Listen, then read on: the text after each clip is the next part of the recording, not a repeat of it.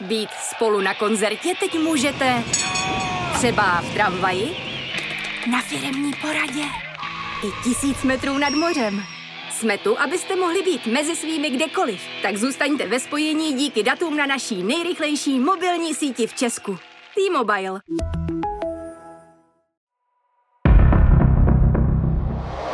Zloději životů. Díl první. Láska je láska. Během nahlášeného požáru v bytě na Žižkově je v jednom z pokojů objevena zavražděná žena. Vrah ji doslova umlátil, z bytu utekl a nechal za sebou puštěný plynový sporák. Proč musela spořádaně žijící žena zemřít? A jakou roli hraje v celém případu bezmezná láska? Jeden z nejsmutnějších případů se kriminalistům z pražské mordparty daří objasnit během několika dní.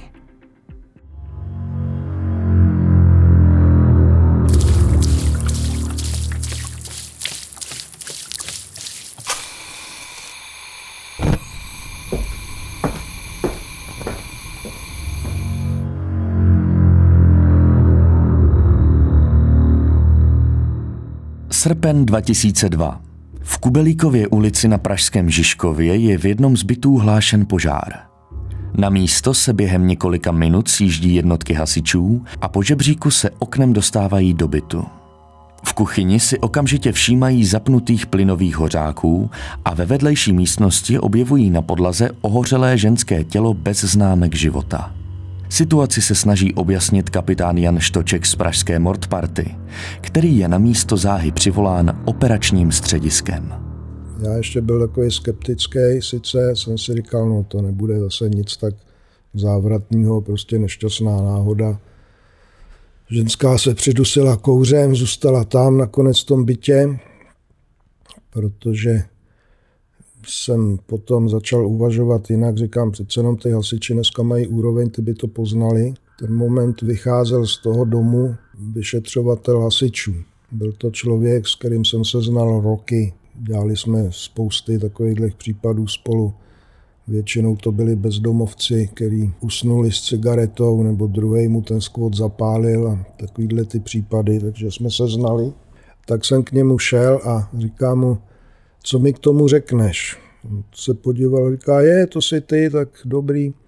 A říká, hele, já mám pocit, že to bude pro vás. On už byl znalý, jak si případy předáváme. Říká, bylo velký štěstí, že to tady nevybouchlo, protože jsou tam puštěný všechny hořáky na sporáku a ta ženská leží v takovém jako dětském pokoji v jiné místnosti a mně se zdá, že byla úmyslně zapálená, protože jsou tam poházený, roztrhaný noviny, roztrhaný časopisy a jeho taková předběžná domněnka, kterou mi řekl, bylo, že ji někdo musel, musel zapálit a ještě tam, že leží láhev od kejrumu, což je šedesát procent alkohol, to, že mohl použít jako akcelerátor.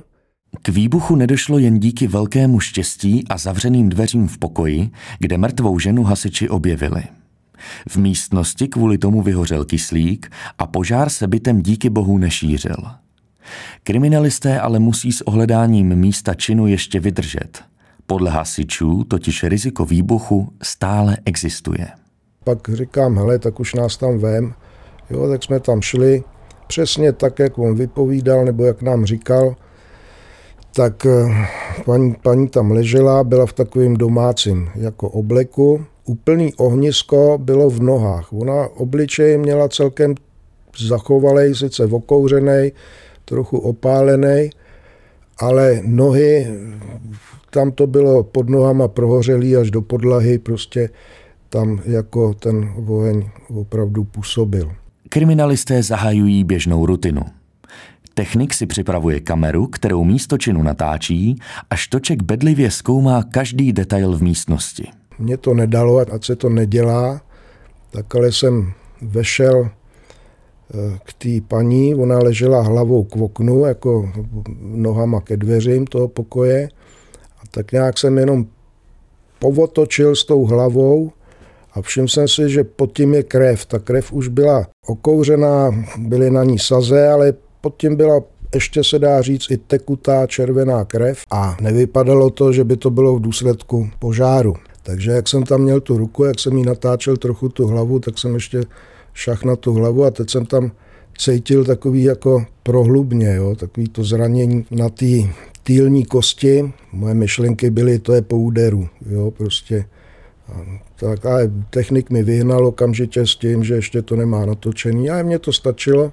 A teď jsme začali procházet ten byt a nikde nebylo hrabáno, nikde, nikde nebylo prostě něco, co by svědčilo o nějakým pachateli vloupání nebo pachateli krádeže, což připomínalo takovou první verzi, že teda ano, paní byla doma a buď pachatel se jí tam vloupal krzámek, anebo teda jí zazvonil u dveří, ona šla otevřít, on jí mohl napadnout.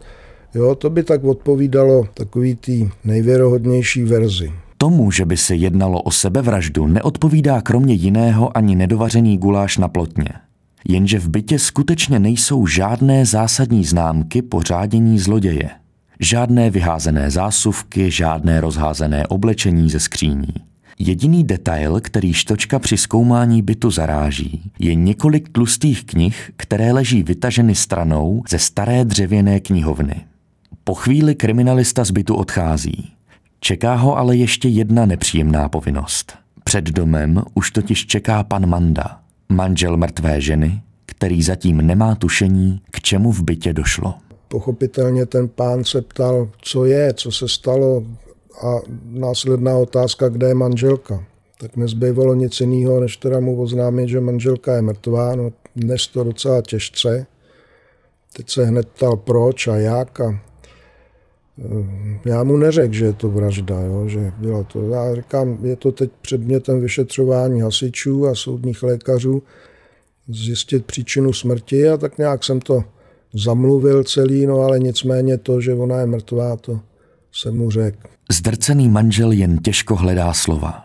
I když v podobných případech je častým podezřelým právě partner oběti, teď vše nasvědčuje tomu, že kriminalisté před sebou mají skutečně jen zhrouceného muže, který právě přišel o manželku. Přesto je potřeba, aby policii co nejdříve poskytl alespoň základní informace, od kterých se vyšetřování může odrazit. Vychází najevo, že v bytě kromě Mandy a jeho manželky bydlí i jejich sedmadvacetiletý syn. S ním a dalšími třemi zaměstnanci provozuje Manda menší stavební firmu. Dělají po Praze, kde se naskytne nějaká zakázka, zakázek, že mají dost. V současné době, že pracuje na náměstí Míru a ještě další zakázku, že mají kompletaci nějakého renovovaného domu v ulici na Míčánkách na Praze deset. A on z těch dotazů, kdy jsme se ho ptali, kdo všechno tam s ním dělá a hlavně jsme začali vlastně v kolik hodin dnešního dne vstával, jestli tam byli všichni v bytě. On říká, ano, vstávali jsme asi v sedm hodin ráno. Běžná taková ta hraní činnost a pak jsem se synem autem odjel na náměstí Míru, kde teda máme nějaký, nějakou rozdělanou práci a jednoho z nich, nějaký kozel, jsem odvez na tu stavbu ulice na Míčánkách a on tam dělal tu sám kompletaci, teda koupelen, záchodů.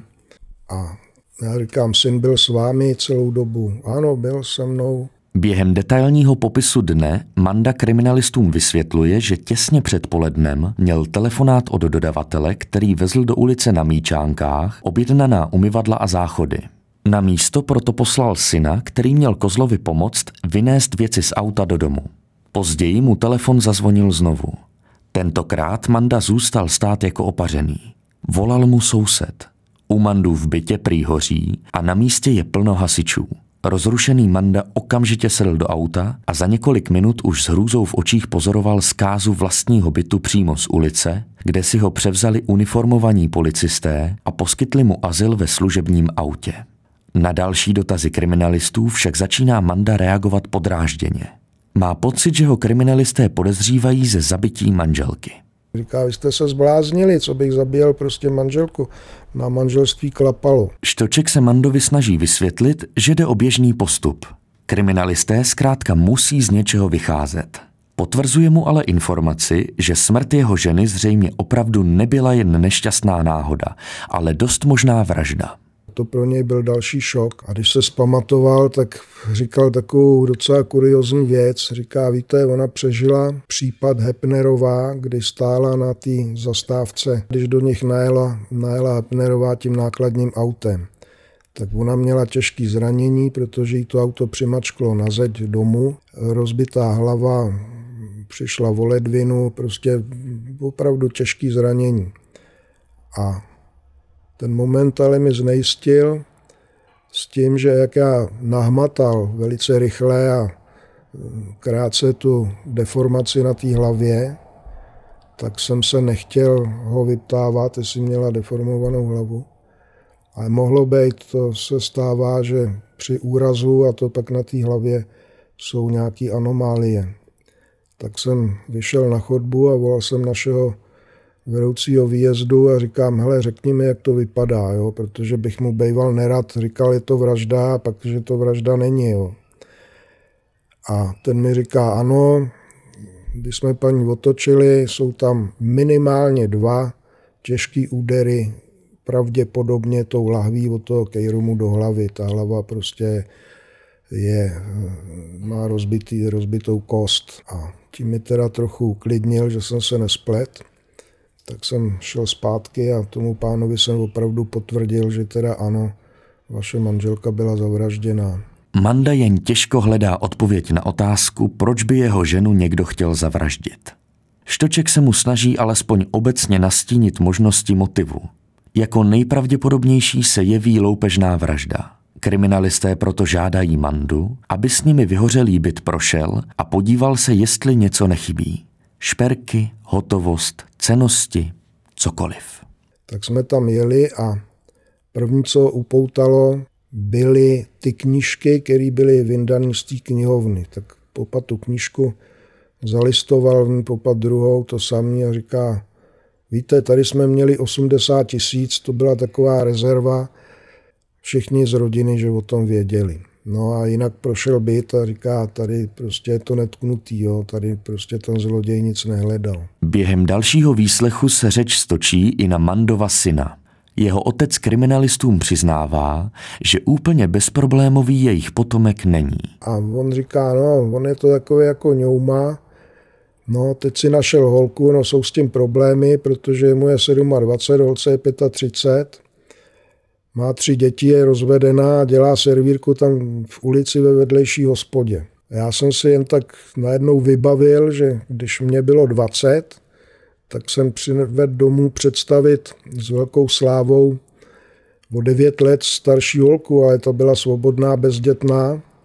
A pamatuju si na scénu mojí mámy, prostě, která říkala, že jsem se asi zbláznil a že nejsem normální a byl z toho tenkrát docela elent. Já jsem chodil dalších asi půl roku, no a pak jsme se rozešli.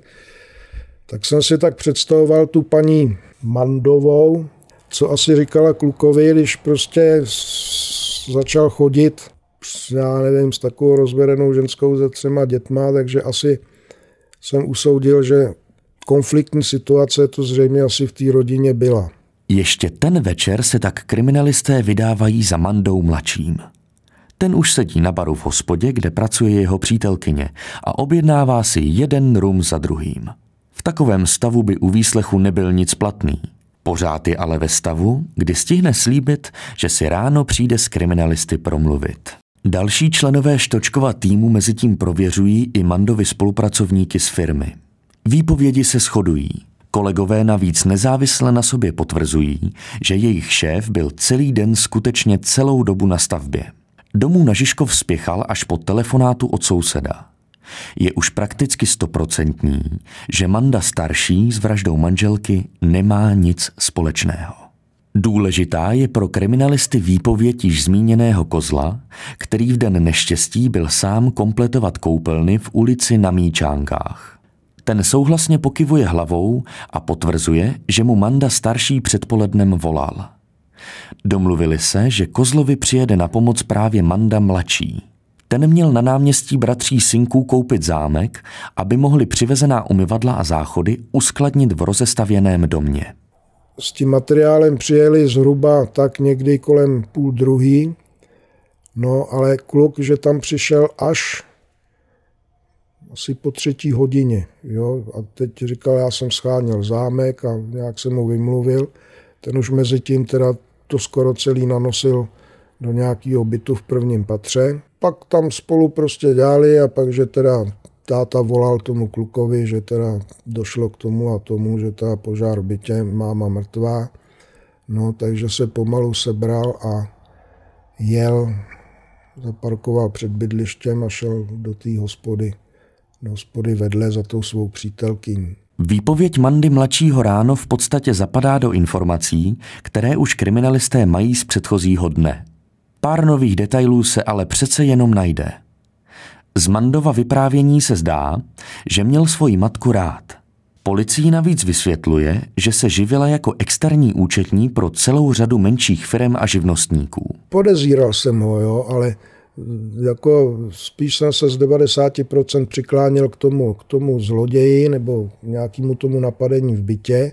Jeho, vím, že s kolegou jsme o tom mluvili, říkáme, no hele, jako zabít vlastní mámu, to je silný kafé, no, ale zase, že by jsme hned na základě toho vyloučili, to se taky nedalo. Probíhaly veškeré lustrace, pátrali jsme po těch, po té po rodině, no, ale nepřišli jsme na nic špatného. Ani otec, ani syn, ani ta paní nikdy nebyli trestně stíhaní.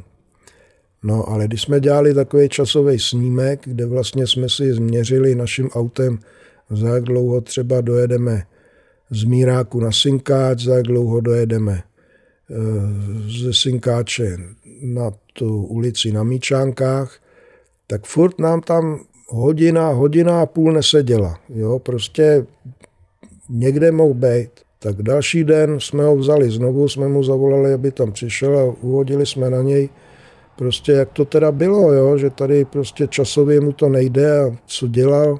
On začal docela zmatkovat, ale potom povídá, víte, já vám to teda řeknu, já jsem byl na erotickém privátu. Takovou informaci je pochopitelně potřeba co nejdříve prověřit. Manda mladší se ale všelijak kroutí. Když začíná tušit, že je podezřelý z vraždy vlastní matky, velmi rychle z paměti vyloví jméno dotyčné slečny i její přesnou adresu. Tak říká, byla to nějaká Sonia a bylo to v ulici Žitomírská a tam prostě jsem byl zhruba hodinu. Ještě jsem tam opravoval nějakou baterii sprchovou, protože tam protíkala voda, tak jsem tam udělal nějakou opravu. Pro nás bylo podstatné tohleto prověřit, no ale zase jsme měli zkušenosti, že tyhle ty ruskojazyční jak ženy, muži, prostě když jim člověk zavolá na telefon a potřebuje s vámi mluvit, tak oni většinou ty jejich pobyty nemají zrovna moc legální, nebo to mají v nějakém takovém nepořádku. Tak jsme vymýšleli, jak se na tuhle ženskou dostat. A nenapadlo nás nic chytřejšího, než že tam půjdeme a budeme se vydávat za zákazníky. No a tak jsme šli do toho domu, to si pamatuju, ale teď jsme nevěděli ani, který to jsou dveře, jo. Tak jsme tam zazvonili na jedny dveře, vyšel takový starší pán a já mu říkám, helejte, kde jsou tady ty holky prostě to, no ten si myslel, že jsem asi nějaký klient, tak nám to vysvětlil a že je to opatro níž vlastně hned u schodů vchod. Tak jsme tam zazvonili a vylezla holka, pěkná holka, blondinka, oblečená v takovým průhledným, jo, a teď teda na nás dobrý den a pojďte dál. A teď já nemohu říct, my jsme policajti, jo, a nevěděli jsme, jestli to je nebo není ona, tak říkáme, hele, my jdeme za s tou Soňou, jo, Soňou teda budu říkat. A ona, no ta tady dneska není, jo. A já říkám, a ty jsi, ty jsi jako kdo? A ona, no já jsem zase, zase nějakou takovou přezdívku exotickou nám řekla. A já říkám, no a kdy tady bude ta Soňa? Ona na nás kouká a říká, já bych vám nestačila, jako. A já, ne, víš, my jsme od kolegy, který tady za ní byl, ten jí hrozně chválil a my bychom radši chtěli jí, jo.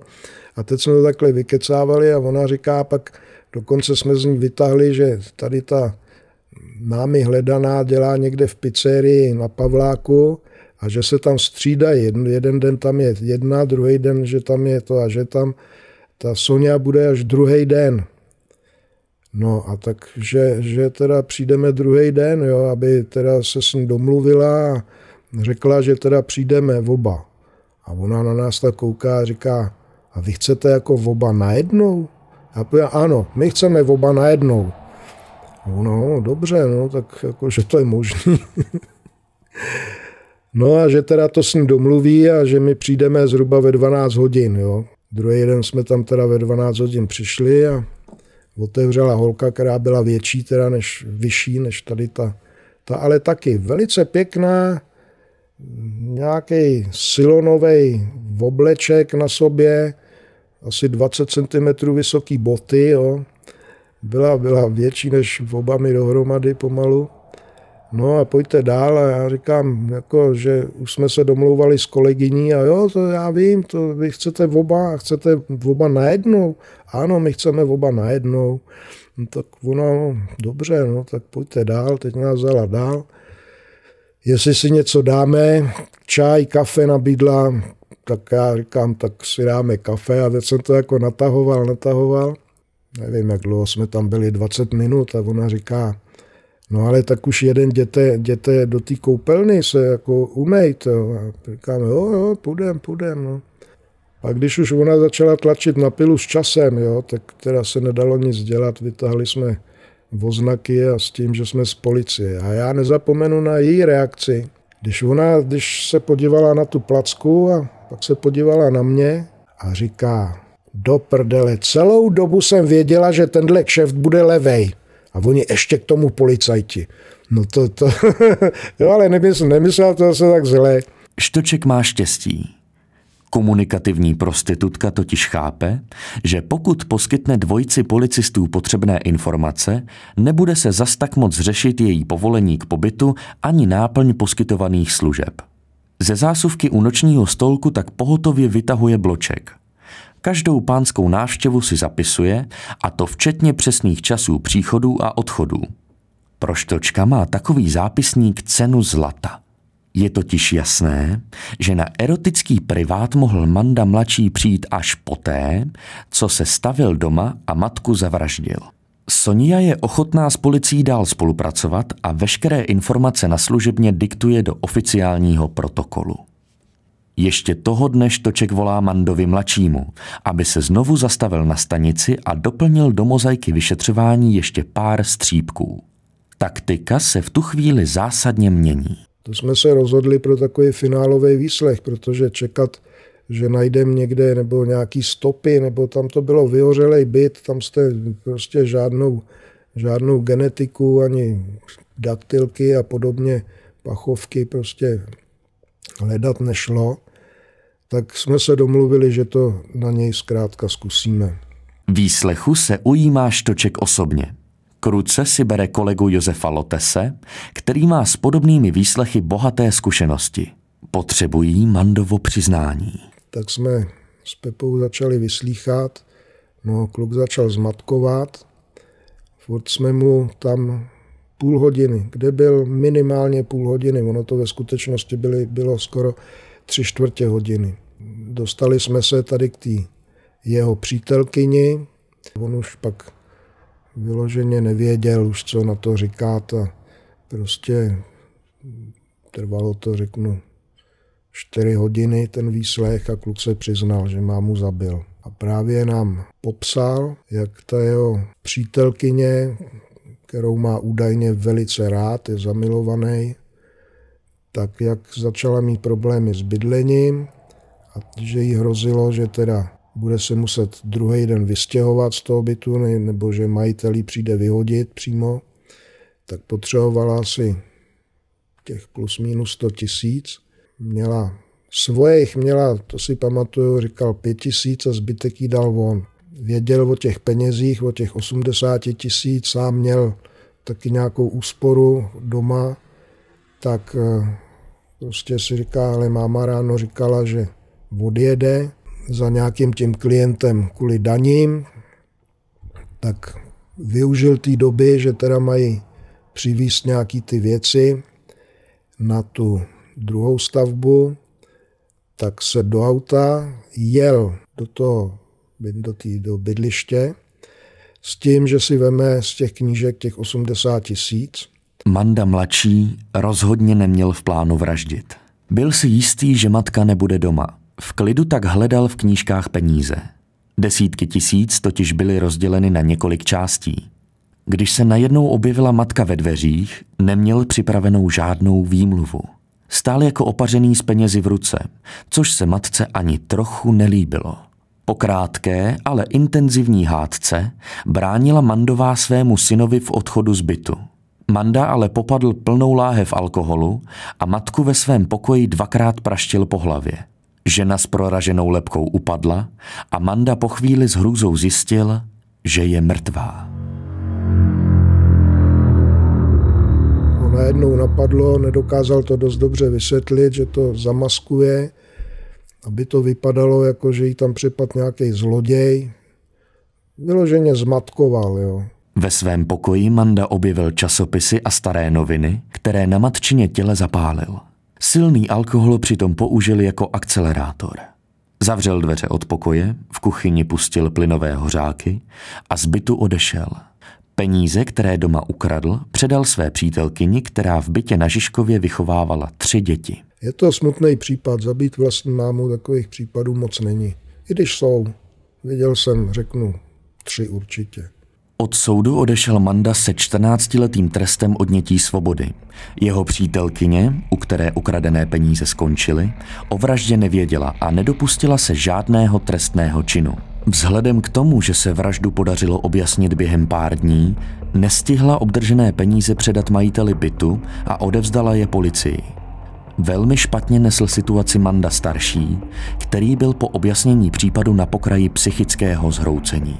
Jo, láska je láska.